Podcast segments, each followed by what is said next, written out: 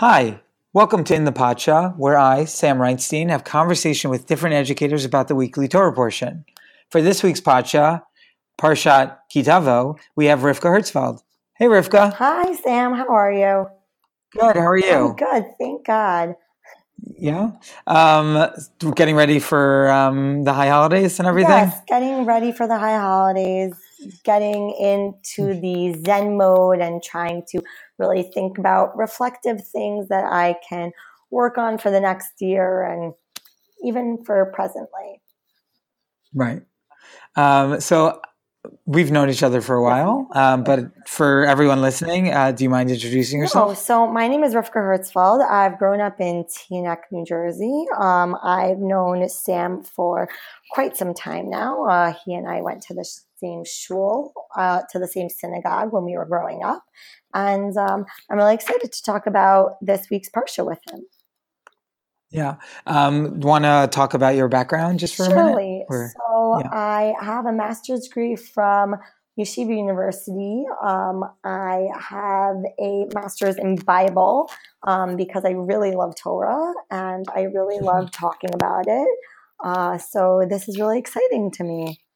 Cool. Yeah. Thanks for being on. Mhm. Um, so as as usual, um, I'm going to start with like a try to do a 30 seconds um, introduction to the parsha, um, and then we'll go on and have two conversations. Excellent. Okay. So Ki Tavo lists some sacrifices that will be never need to be given, and the Tochacha, the blessing and curses that will ha- happen to or befall the Jewish people. When they enter the land, the Jews are instructed to give bikurim, the first fruits from their trees, as a way of gratitude to God. Uh, the, this insertion is in the Haggadah on Passover. Um, they are instructed to give 10% of their produce to the Levites and 10% to the poor, or to be eaten in Jerusalem, depending on the year. They are instructed to, to proclaim blessings and curses on Har Gerizim and Har Eval, the mountains of Gri- Gerizim and Eval. All of, or parts of the tribe of Levi with the Aron, the ark, stood between the two mountains, and the six tribes were on top of each of them. The Levites and priests faced each other, each mountain alternatively, and stated the blessings and the curses. We're then told all the blessings that will happen if we listen to God, and all the curses that will happen if we don't. Um, so it's hard to go into the specifics of this because it's kind of got three big pieces. Um, I like parshas like this Yeah. because it's got this big piece about the Bikurim, um, it has some stuff about Maaser, the the tithing, um, and then it has this whole thing about Bikurim, um, which is interesting. Uh, sorry, about the blessings and the curses.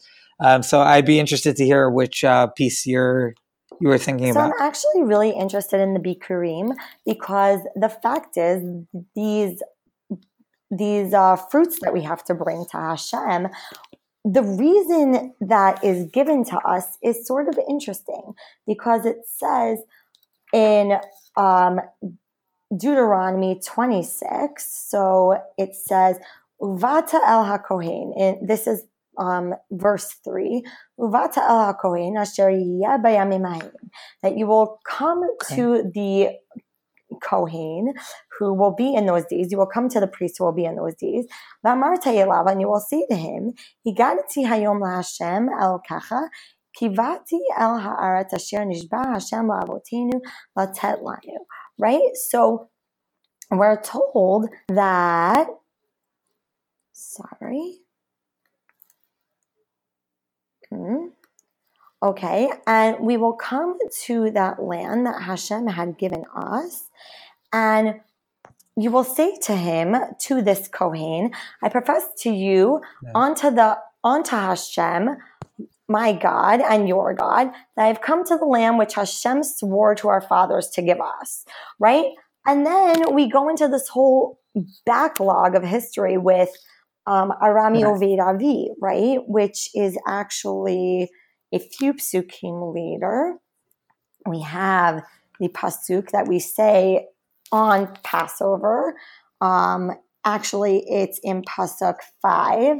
It says that you will speak and say before the Lord your God, a wandering Aramean was my father, and he went down into Egypt and sojourned there, few in number, and he became a great nation, great, mighty, and populous.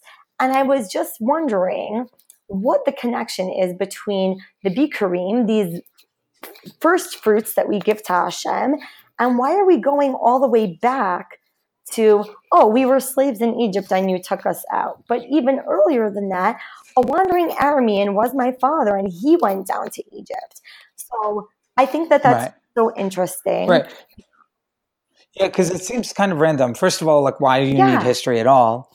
But but second of all, like, why are you going all? Like, it seems a random place to go yeah. back to. Like, um, like okay, you go from like coming out of Egypt, going to the land. Right. Maybe that makes sense, and maybe you go all the way back right. to Avram.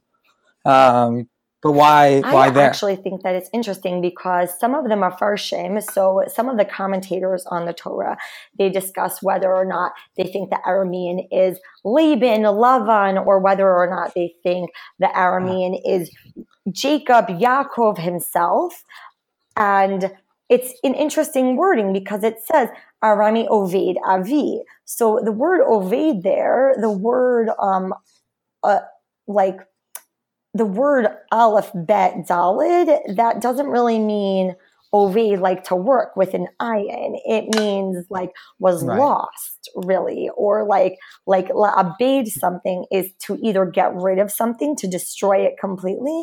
So Arami Oved Avi. Ah is really interesting because you can also understand that pasuk to mean an Aramean tried to destroy my father, but then he went down to Mitzrayim. So I think that it's actually talking about a fleeing sort of situation for Jacob, and then it's saying, and then he lived there, and then he turned into a great nation, right? Which he did, and then it's right. talking about the suffering that we had in Egypt so it's talking about the suffering that we had before and the suffering that we have after. So I think that those actually connect pretty nicely. Oh, interesting. Okay, so kind of like this idea of the beginning of the suffering, yeah. um, and and it, and that makes you grateful. I guess is that is that what you're getting at? Like that's what makes you grateful now well, to have trees. I mean, I think um, also because are, it connects more to the entire story of our slavery, right? Because we know from Exodus that they didn't really have so much food, that maybe they got tiny little bits of the scraps that the Egyptians left for them. We know that in the we know that in the Haggadah, and we know that we say later in Numbers that Bnei Israel, that the tribe of Israel were saying, remember all the watermelons and all the leeks and all the vegetables, all the cucumbers that we had in Egypt, but they didn't. And we know that from Exodus, we know that from Shemot. So, right. in fact, saying that by Arei Wotanu, if we continue um, with verse 6, hamitzrim, that they dealt ill with us, right? That they were mean to us. Vayanunu, and they afflicted us. Vayinu aleinu avodah kasha, and they gave us hard work to do. And so then it continues, Hashem that we cried out to the Lord, the God of our fathers, and that the Lord heard our voice. And he saw our affliction and our toil and our oppression. So he sees all this. So now that we're going to have this land of Eretz Israel, this land of Israel, where God is blessing us with our own food, we have to be thankful that we're not in the same situation that we were before. It's, I think it's connecting those two feelings of we used to be in this situation and we know from a historical perspective what this is like. We know because we experienced it. And now we're no longer in that place of vulnerability and of hunger. And so now we're going to be overabundantly thankful by giving these bikurim. Right. And, and and I think that idea is somewhat in, intuitive, um, even though, like, just you know we see people that get like spoiled with things and it's very easy to like just forget um you know if if you've never gone through the hardship it's very hard to understand the uh to be grateful um because you're used to it you know it's just things you you expect from life uh, but you know like we we shouldn't Right. feel that way. We should we shouldn't just expect fruit. Right, you know? exactly. And that's Like- what Hashem continues to tell us in verse 10 and verse 11. "V'ata hine heviti et reshit pri ha'adama." So now you're going to continue to say, I brought the first of my fruit to the land. Asher natata li Hashem, that you have given me Hashem.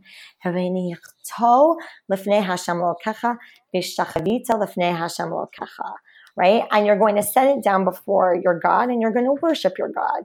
And you're going to rejoice in all the good. Hashem.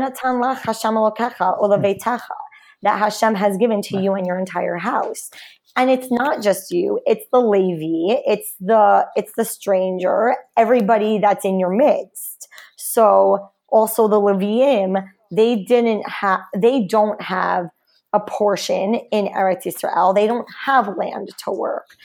Back in mitzrayim the leviim did not have the same toil and hardship that bnei israel had that the nation of israel actually did have. So everybody's going to be involved in this thankfulness to Hashem.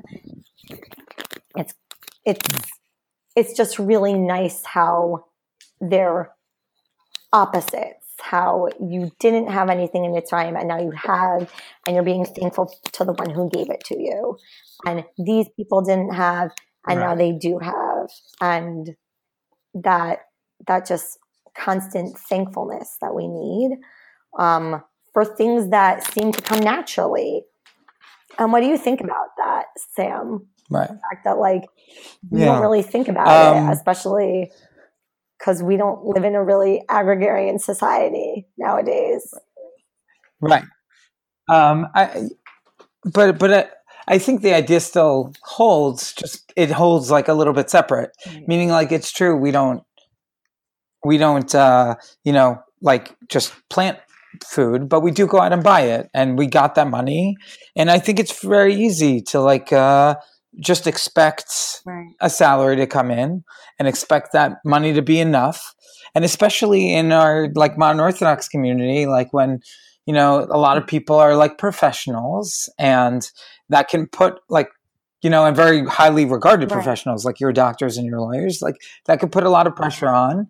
And, you know, it's very easy to just say, no, take that for granted. Like, oh, of course I can, I can do that. And, you know, that doesn't necessarily work for everyone and then it's those people that can i mean i think we're supposed to appreciate it even if it did come easy forgetting about for the people that came hard because we're I think what you're saying is like we're supposed to like look back at our history and say you know what like my great grandparents couldn't have imagined like you know like Absolutely. what i'm doing now And I think that You that and also connects yeah. really nicely with what we read a few parshiot ago, a few um, weeks ago. We read um, about Shema and Vahaya, right? That like when you get to the land, you have to really rely on the rain and you have to remember that everything comes from Hashem and you have to do mitzvot. You Right. have to do good deeds in order to receive the reward of rain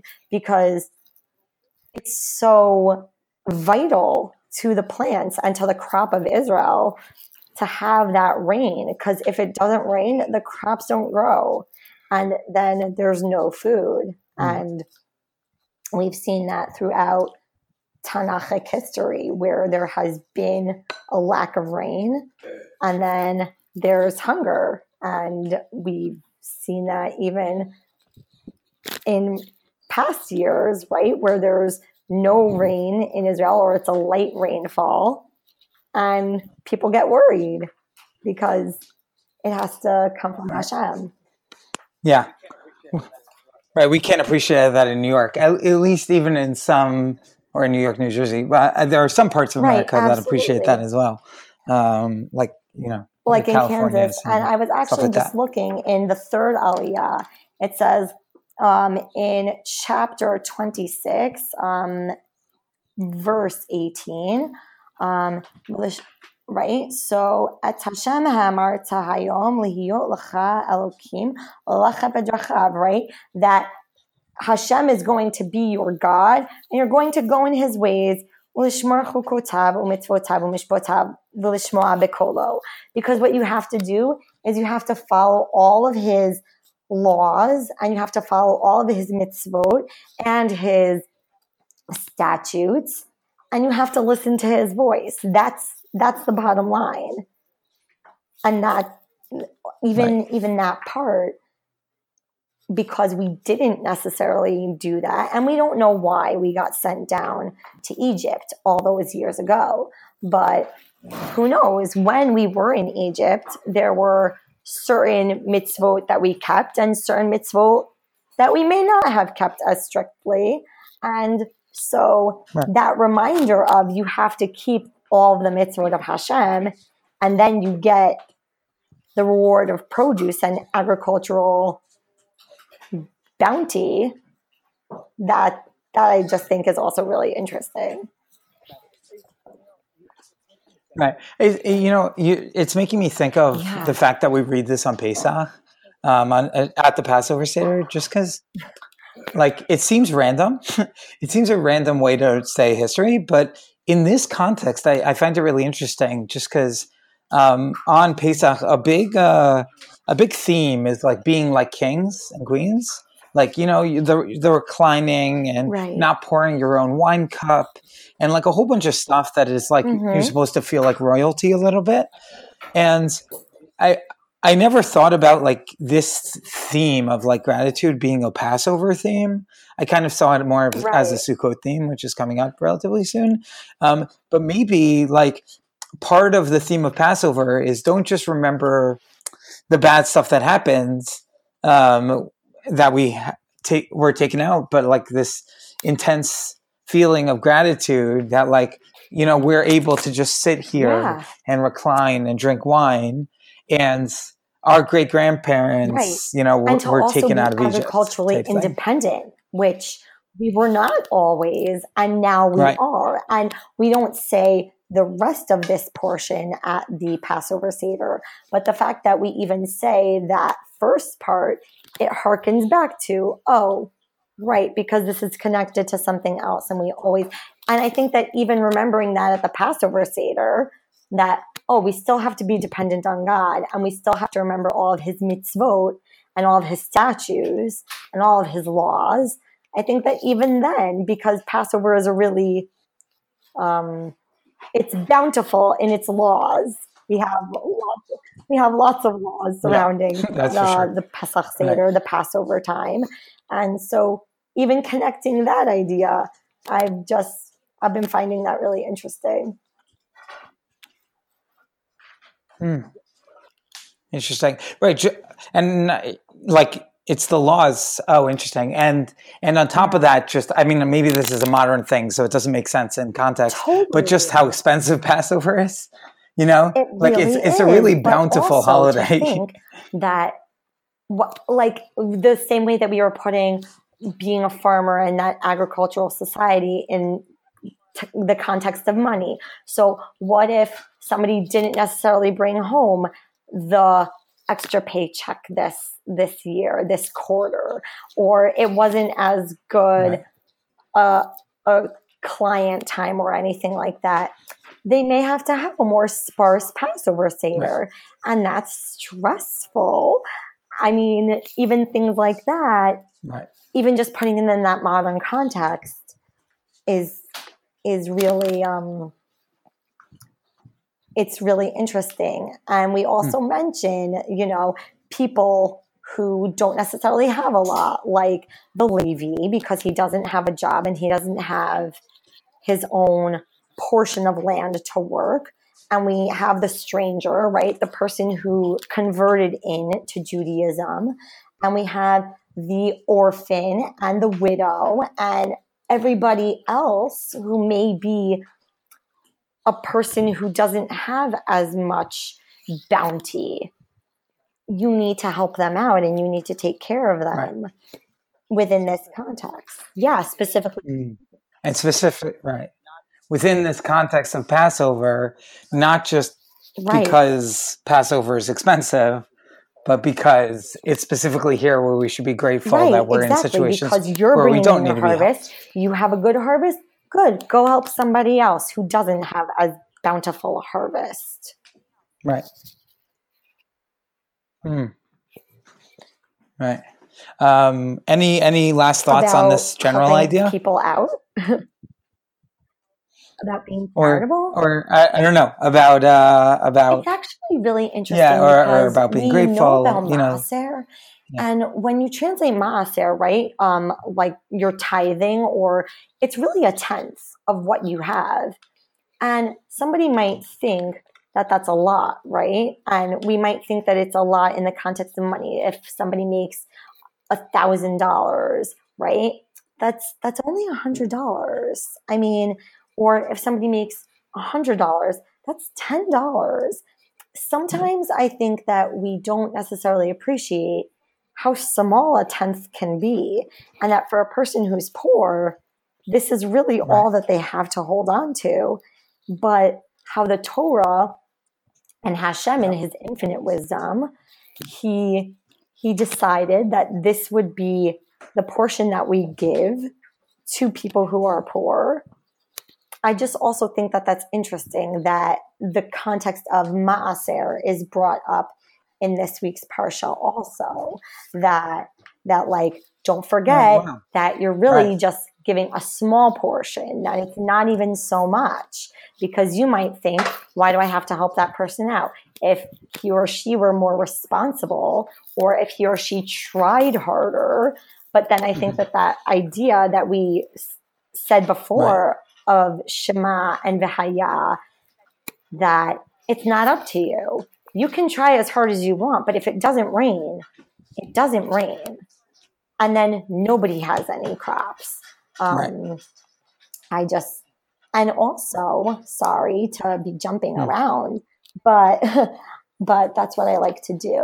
Um, in in chapter 26 right? So we had said that um, we know that we need to follow the mitzvot. And then it says "V'hasham ha'mircha hayom liyot lo le'am segula that we have to be his whole nation right? That we have to be his his beloved people right? And what does that mean right? Kasher diber lach lishmor kol mitzvotav.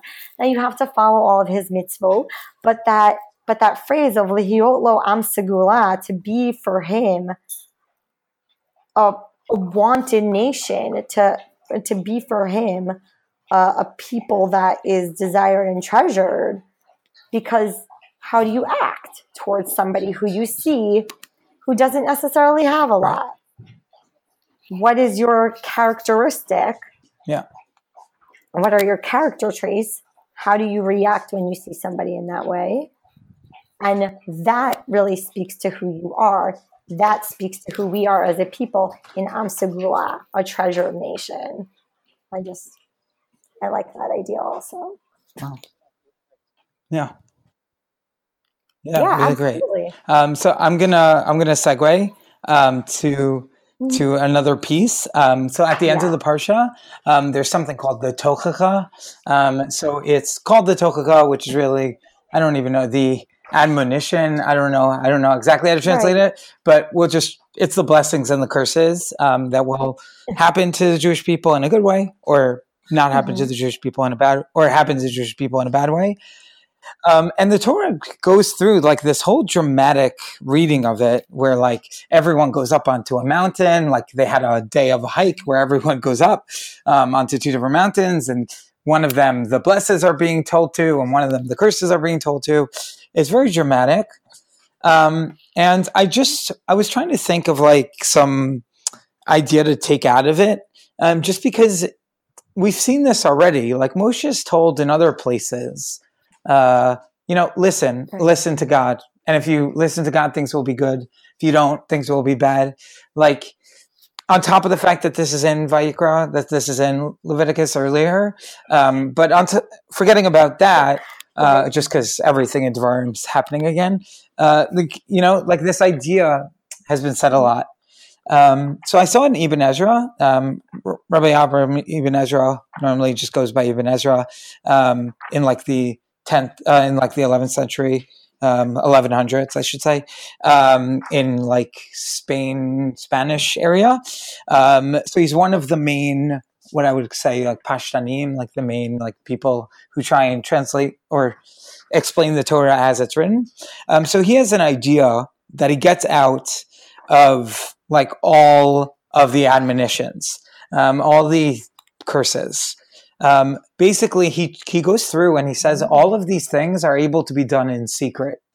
Uh, like normally, when we say like all these bad things don't do, like it's usually outward things, like don't um, don't Don't kill. you know you know like uh, I don't know.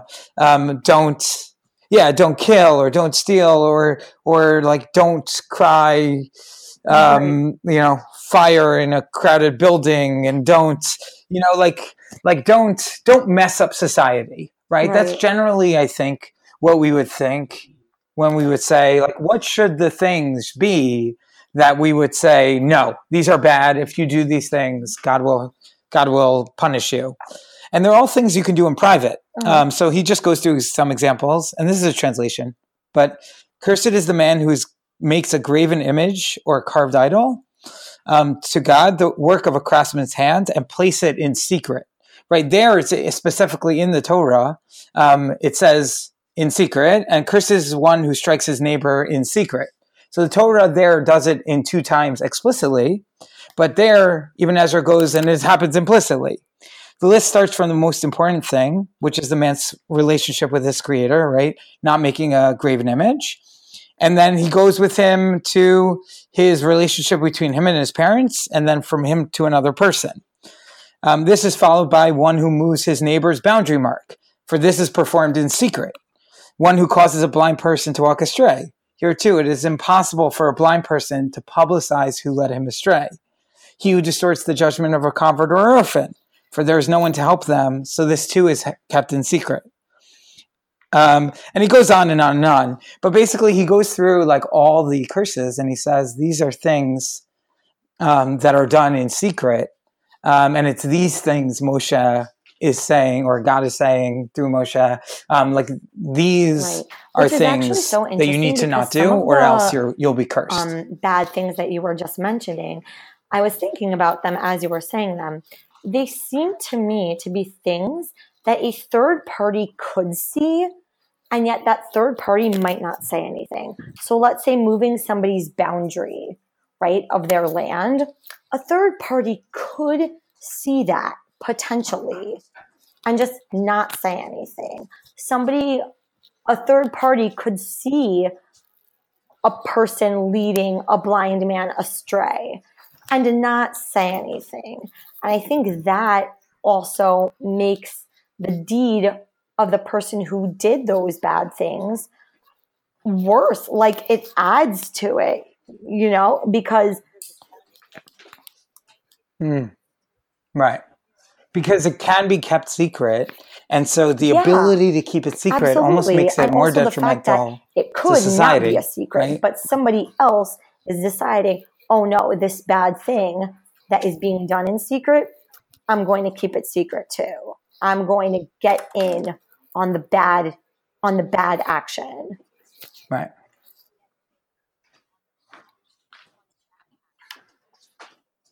Right. And it kind of like impli- implicates them.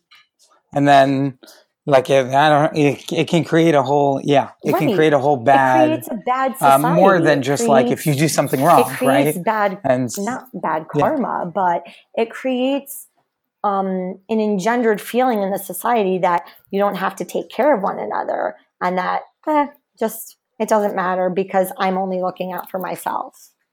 Right. Right. And I think that it specifically goes into that. He spe- almost specifically goes into that, that the problem with distorting a judgment of a convert or an orphan, convert might be a bad translation, but whatever, um, like people that aren't going to be able, aren't going to be listened to, right? They might say it. They might say, the orphan might say, you know, this judge is, this judge is messing with me. But like in our, a lot of times in society, people that are most vulnerable Absolutely. are the people that aren't listened to. Um, and so these things are kept secret. Um, you kind of see that you kind of see that a lot with like um i guess i'm Yeah, getting intense here um but like in the stories about like child sexual abuse like the kids just aren't listened to like uh, and and that's starting to change now um but because they're vulnerable like Right. the they're not listened to and so therefore those things very easily stay in secret and that's essentially what happened in spotlight when all the uh all the i mean this was the catholic church but like the Hush, priests hush. were just able to go around Right. and like and they just got that- moved that and it was all kept in secret Also, you'll see it on the news Right. that old people are being duped because telemarketers are calling them and they're having old people's hard earned Right. money wired to some far off countries and put into stocks and bonds and then they can't get it back just because a person can be easily duped when they're older potentially. And you know what what it says about society. And i don't know. How do you think that that translates to today? How do you think that that whole idea translates to today? Um I, right so i think i think today we're almost kind of fixing it in like a weird way just like the the internet allows um i mean this is kind of weird right now that i'm like praising the internet. Um the internet has its problems but i think this is one of its main successes is that it really can give voice to anyone. Um sometimes that's a problem because not everyone should not everyone like always like needs a voice but like it can give a voice to somebody that needs protection um, and they can put something up there and they can they can you know shout it from the rooftops in a way that isn't hasn't been possible before. Um, not like things aren't secret. I mean sometimes maybe things should be secret that aren't secret on social media. Um, maybe we're, we're taking this too far and we'll need to correct ourselves. Um, probably that's true already. Um, but like you know things Yeah. aren't things aren't secret in the way that the they were. people and i think um, something bad happens you put up a yelp if review you you, know compare like, it to a few weeks ago we read parsha re'eh right? We read the we read re'eh and that's in chapter 11 right? Verse 26 it says "Re'eh anochi noten lefnechem hayom bracha u'klala." today i'm going to Mhm. give you before you a blessing and a curse at bracha asher tishma'u המצווה הש- המצוות השם אלוקיכם אשר אנוכי מצווה אתכם היום right? The the bracha is that you're going to listen to all of the mitzvot that Hashem your God gave to you and that He commanded you. That kala im lo tishmeu. and the curse is that if you don't listen, mm-hmm. al mitzvot Hashem elokechem, v'sartem min hadarech, and you go off the path, if you stray from the path, asher anochi mitzvah hayom, lalechet acharei elokim acherim, asher lo yadatem, that you're going to go after the ways of idol gods that you don't know. And you're going to go after those ways that are unfamiliar to you, that are not mm-hmm. necessarily ethical and moral. And you're going to go after them. And that's going to be your cursed state. I'm I don't necessarily think of it as it being a curse or a blessing. It's I think of it as yeah, a consequence. Ah. and your state of being is either More in like a a blessed state of being or Right. in a cursed state of being. And and I think that that also connects to this week's Torah mm-hmm. portion wow because okay how we how we Yeah. relate to Yeah. the people around us in our own land right and and we know Sam that there have been times throughout Jewish history after we settled the land that there was lots of peace in the land, right? During the time of Joshua, during the time of Yehoshua, we had to fight a lot of wars and conquer the land, but there was relative peace. And then during the time of Judges, during the time of Shoftim, there was a lot of unrest. Yeah, because we weren't necessarily acting as a cohesive nation. We weren't acting as a group that Right. was looking out for one another. Um, even if it's in private, yeah, which a lot of this was because and even if it's in private, we didn't necessarily right? know what was happening in the the- other Yeah.